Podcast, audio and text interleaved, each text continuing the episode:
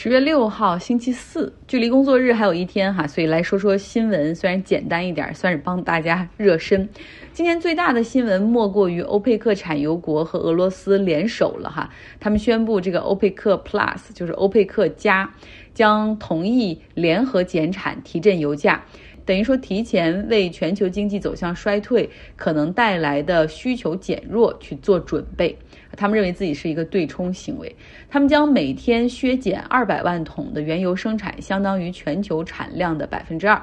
沙特能源部长在发布会上说：“啊，这是一个 preemptive。”预防性的减产，既然大家都说全全球经济增速将放缓或者陷入一个 recession 衰退，那我们也需要减产来保证油价不会出现比较大的滑坡。所以我一直觉得这是一个很有意思的鸡和蛋的问题，看你站在什么角度上说了。就为什么会有经济衰退？哈，就是因为现在通胀率太高，限制了消费，然后各国央行开始加息，其中通胀的一个重要推手就是能源价格，对吧？现在现在原油就减产，那会。进一步推升这个能源价格的上升，会进一步助推通胀，会导致这个经济的衰退。所以，哎，anyway。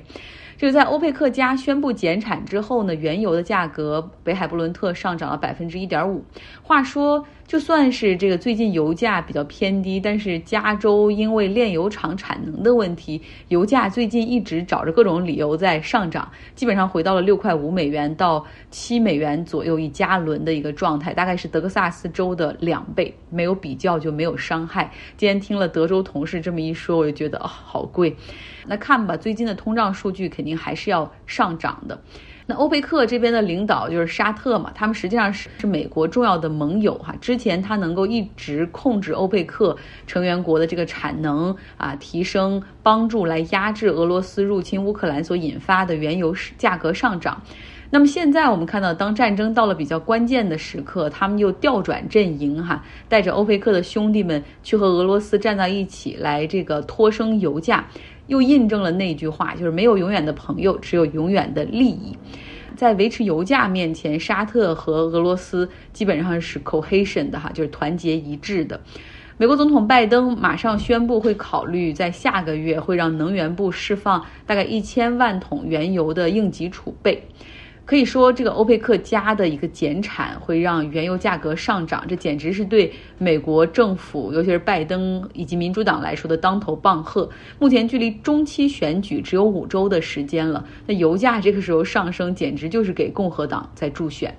那另外一个方面呢，就是在今天早上，实际上美国一直倡导并且推进的，要给俄罗斯原油进行一个最高价格的限价令，就这个 cap，实际上在欧洲这边得到落实。欧盟公布了一个内部基本通过的一个方案，哈，相当于是作为对于俄罗斯的新一轮制裁手段会即将推出。我们之前讲过这个，就是说要用计划经济的手段来对付俄罗斯的能源了，会给这个买入俄罗斯原油的这些厂商推出一个 cap，一个最高价格，呃，限价，基本上是限制俄罗斯能从原油出口中所获得的收益，相当于是 G 七加上欧盟哈，然后他们会一起同意这样的一个方案，到时候他们会组成一个代表委员会来定期开会，对于俄罗斯原油的买入价格进行一个限定。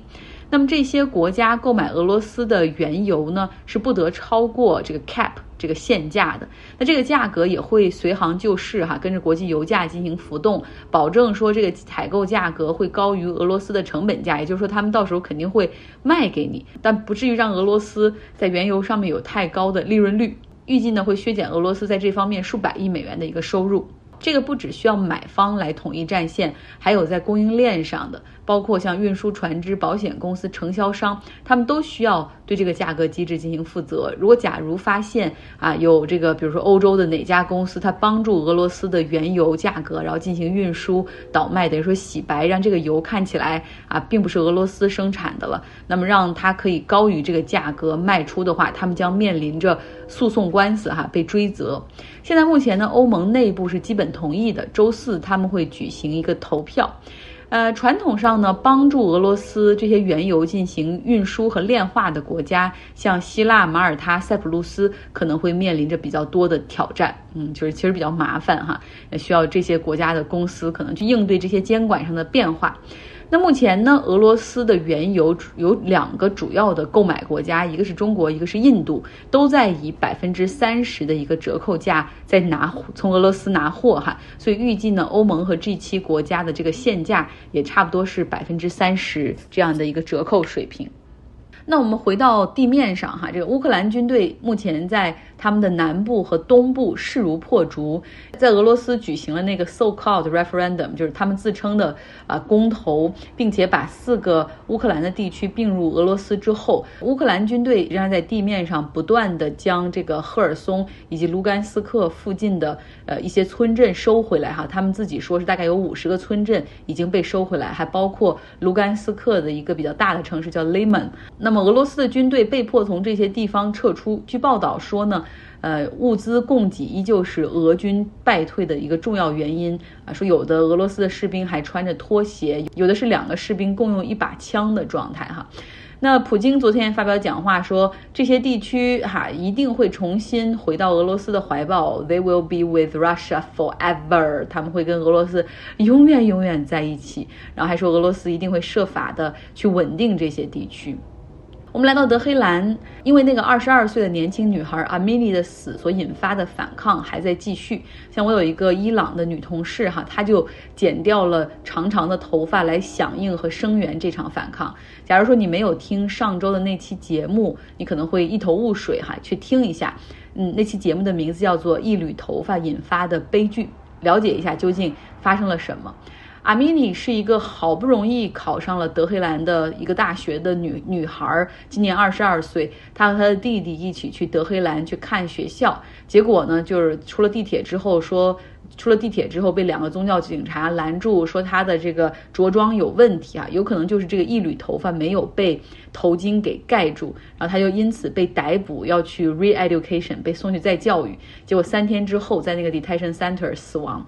我这个同事就说，大家这次真的很愤怒哈，因为因为着装不得体这个罪名实在太宽泛了，所有女性都有可能犯在这个上面，而且规则就是三五天就重新公布一个新的，有一个新的规范出现。啊，第二个呢，就是说这个阿米尼他是库尔德人，是这个国家的少数族裔。当他在 detention center 就遭遇到了那种殴打之后，真的是引发了更多的不满。那现在这两天的这个反抗，在整个互联网上，大家可以看到不同国家的女性，知名的女性都在视频中剪掉自己的头发，哈，来受这个。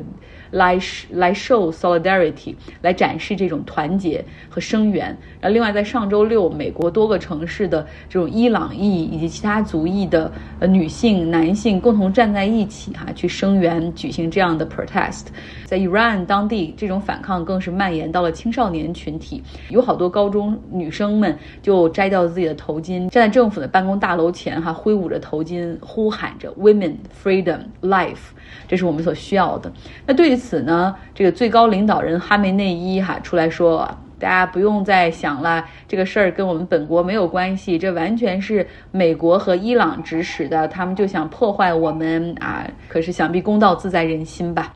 最近呢，又是到了诺贝尔奖的颁奖季，然后一天一个奖，就这样慢慢的颁出哈。我觉得哇，时间过得好快，然后又又到了他们的颁奖季。然后还有新闻就是马斯克嘛，不停的给自己制造头条，一会儿说要原价买 Twitter 啊，恢复收购，一会儿又说要百分之三十来收购。说实话，我都 get bored with this man，懒得去追踪了，觉得他太，觉得对他这些事儿已经感觉到很无聊了。